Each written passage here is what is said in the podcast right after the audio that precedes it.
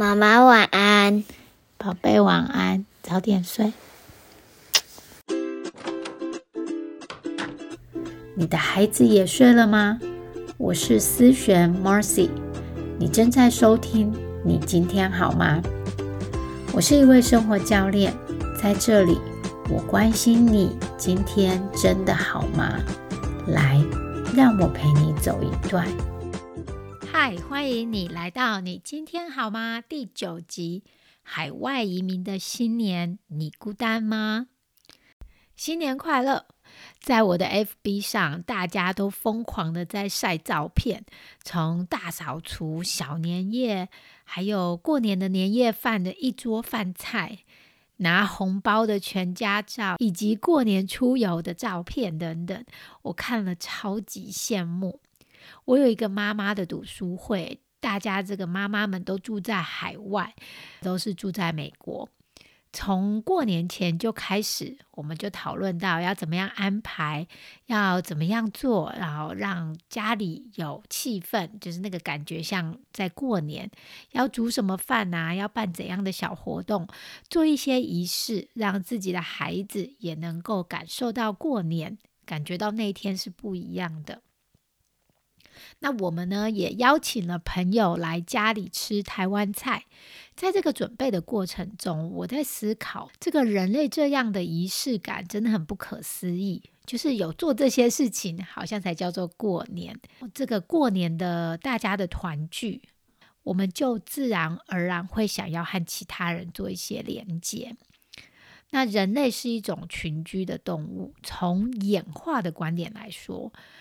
我们过去是还住在森林里面、洞穴里面，我们自然而然就会怕一个人，因为一个人代表孤军奋战、孤立无援。比起其他动物，人类是很脆弱的，所以在危险的森林里面，如果你是一个人，那可能就代表你没办法存活，会被攻击或被吃掉。所以，想要和人有连结，想要有归属感。想要归属于某个部落、归属于某个团体的那种感觉，每个人都会有，而这也是在演化上有功能的，就是因为想要归属，所以就会避免孤单一个人，以免在外面被野兽吃掉的这样子的功能。我们认为应该要有归属感，应该要和人连接的时候，像是过年这种时候，而我们没有，就会特别感觉到孤单。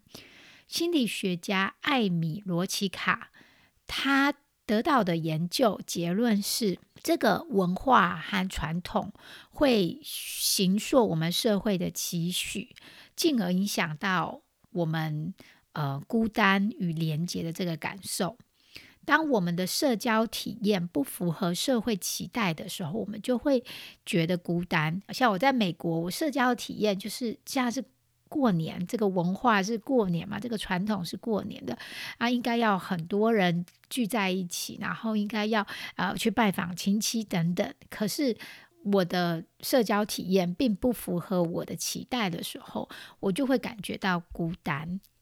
再来看看这个社交媒体，他们雇佣了很多的软体工程师，利用各种技术，让我们不断的回来使用这些平台。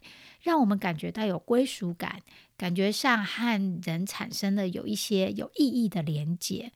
这也是为什么很多人看到我们对社交媒体太过依赖了，很多人想要戒掉，或者是少用社交媒体，可是却很难戒掉。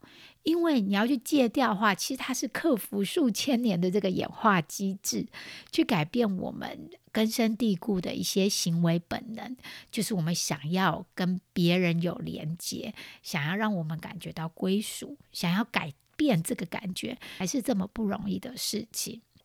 但是孤单是非常主观的感受，像是如果我走进一个咖啡店，我自己。独自坐在一桌，我不会觉得太孤单，因为店里头大部分人都是一个人。但是如果我一个人走进一家餐厅，里面全部都是热闹的家庭聚餐，而我就是那个唯一一个自己用餐的客人，那我感觉就会不一样了，会觉得有点尴尬这样子。所以孤单是很主观的。同样是一个人，一个人去吃饭，我们认为在咖啡店里和大家一样，所以就无所谓。但是同样是一个人，我们认为在餐厅里就会觉得很尴尬。那因为他很主观，通常和你身边的人数多寡是没有关系的。我们可以身边都是人的状态下，仍然可以感觉到很孤单。好像很多人说，他们住在大城市里，感到更是孤单。所以会不会孤单，取决于对这件事情的一个诠释。会不会孤单，是我们是不是与人有产生有一些意义的连结？而当妈妈常常在家务事里面、孩子啊、家庭里面打转，小孩常常在身边，妈妈的孤单会长得比较像是我看得见周遭的世界，但是我好像不属于其中一份子的那种感觉。我记得我在刚搬来美国的时候，我常常自己觉得，在一个透明的电梯里面，我可以很清楚的看见外面发生的事情，但我却好像被隔绝起来，没办法融入。那也是一个孤单的样子。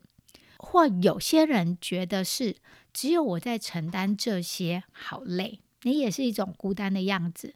或是如果我明天不见了，可能没有人会在乎，等等，这些都是孤单的样子。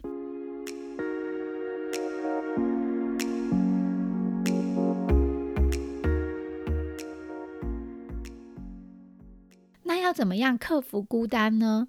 在 COVID 期间，我妈寄了一本书给我，它叫做《当我们在一起》，是拜登任命公共卫生署长，这个叫做维维克莫西，他写的一本书叫《当我们在一起》，是因为在 COVID 期间没有办法与人互动，很多人都出现了一些心理上的矛盾，还有很多人孤单。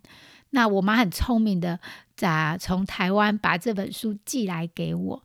那我想要和你分享部分这本书里头的内容，当然还有加上我自己的诠释。有兴趣的人可以自己去找来看看。其实每一种情绪。都会回到自己。我们以为是外在的环境，我们以为是因为我们住在海外，没有亲朋好友，而没有人陪伴，所以感觉到孤单。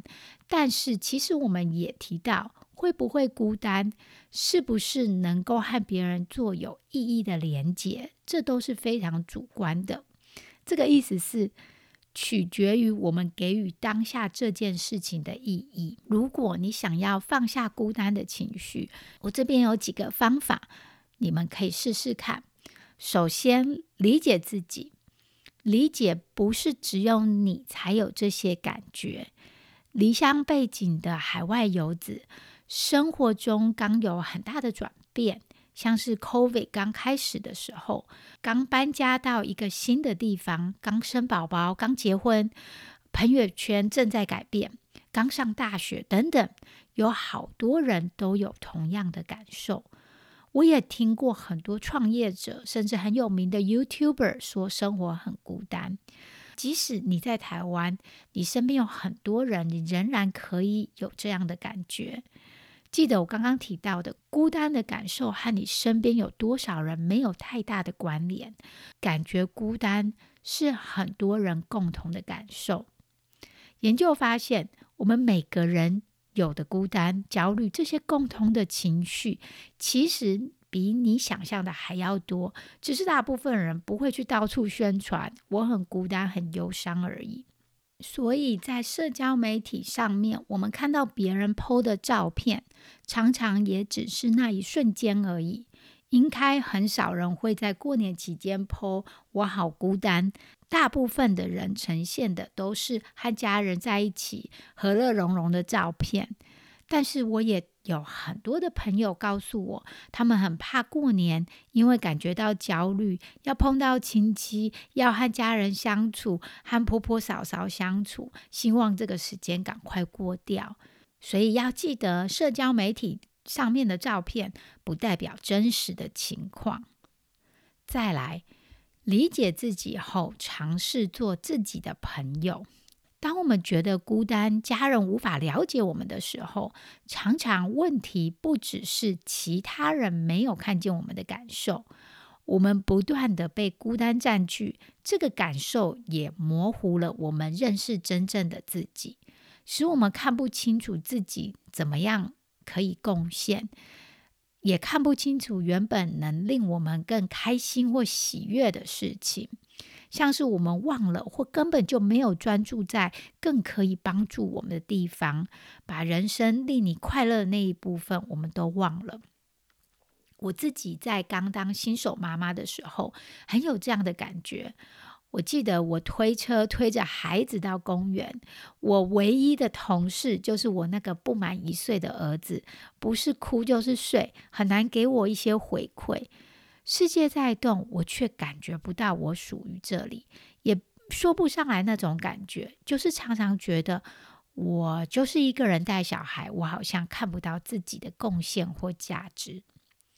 很多人会装忙，就是当感觉到孤单的时候，不断的向外寻求他人的关注，去找朋友，去参加很多的活动，这些都很棒。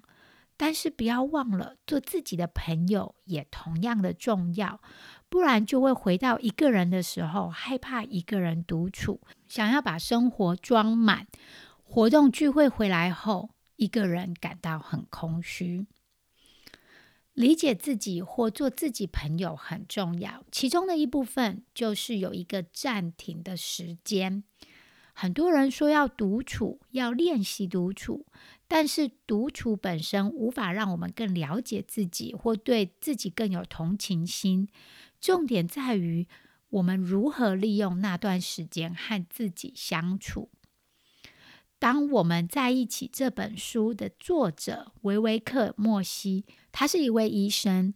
他用一个比喻，就是心脏这个力量的比喻。他说，心脏会收缩和舒张。很多人认为收缩就是把血挤出去的那个时刻，是心脏发挥它最大功用的时候，所以收缩的时间越长越好。但事实上，心脏的舒张时期，就是让血流回心脏的时候，才是冠状动脉里充满血液，供应心肌所需要氧气的时候。因此，暂停才是心脏得到养分的时候。在这个暂停的阶段，也是我们可以获得养分的时候。我们可以问问自己：我喜欢做什么？为什么喜欢？我害怕什么？在面对压力的时候，我是怎么面对的？我最感恩什么？我最渴望什么？没有人天生就知道这些答案。我们要做就是慢慢的了解。这也是为什么很多人在人生有很多暂停的时候，就是比较孤单时候，一个人的时候，像是青春期啊，或刚上大学的时候啊。以我的例子，就是刚移民来美国的时候啊，刚当妈妈的时候，对自己有跳跃式的了解，在这那个时候，大量的了解到自己。最后与自己连接之后，接下来的我们可以再往外与他人接触，与他人连接，寻找朋友和朋友建立有一些意义的连接，它会帮助你在人际当中，或在你需要帮忙的时候，感觉到有安全感，好建立更多的人际网络。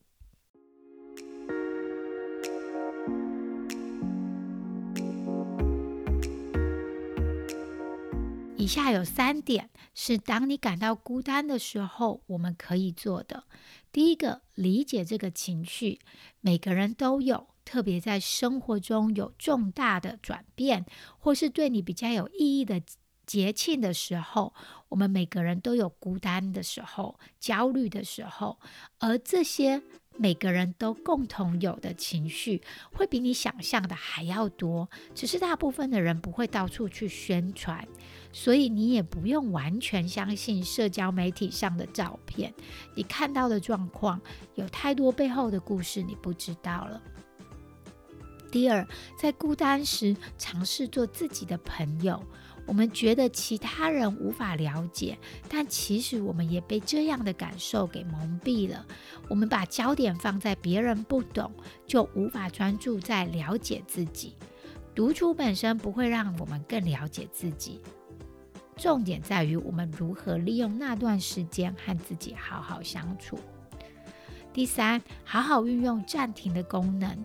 暂停的时间，像是感到特别孤独的时候，有生活中的大改变的时候，刚搬到一个新环境的时候，刚当上母亲的时候，刚改变生活模式的时候，你可以往内探索，问自己的喜好、兴趣、渴望的生活。没有人天生就知道，知道的人一定是有深切的想过。而很多人都是在暂停的阶段，对自己有更多、更大跃进的认识。第四，与自己连接，同时也可以向外去与他人做连接，去多交朋友。喜欢今天这集 Podcast，请你帮我上 Apple Podcast 给我五星评分，让更多人知道这个 Podcast 的内容。如果你想找我聊聊，我有免费咨询二十分钟，请到我的网站上预约。我的网站是 MarcyCoaching.com M A R C I E Marcy Coaching C O A C H I N G dot com。那我们下次见喽，拜拜。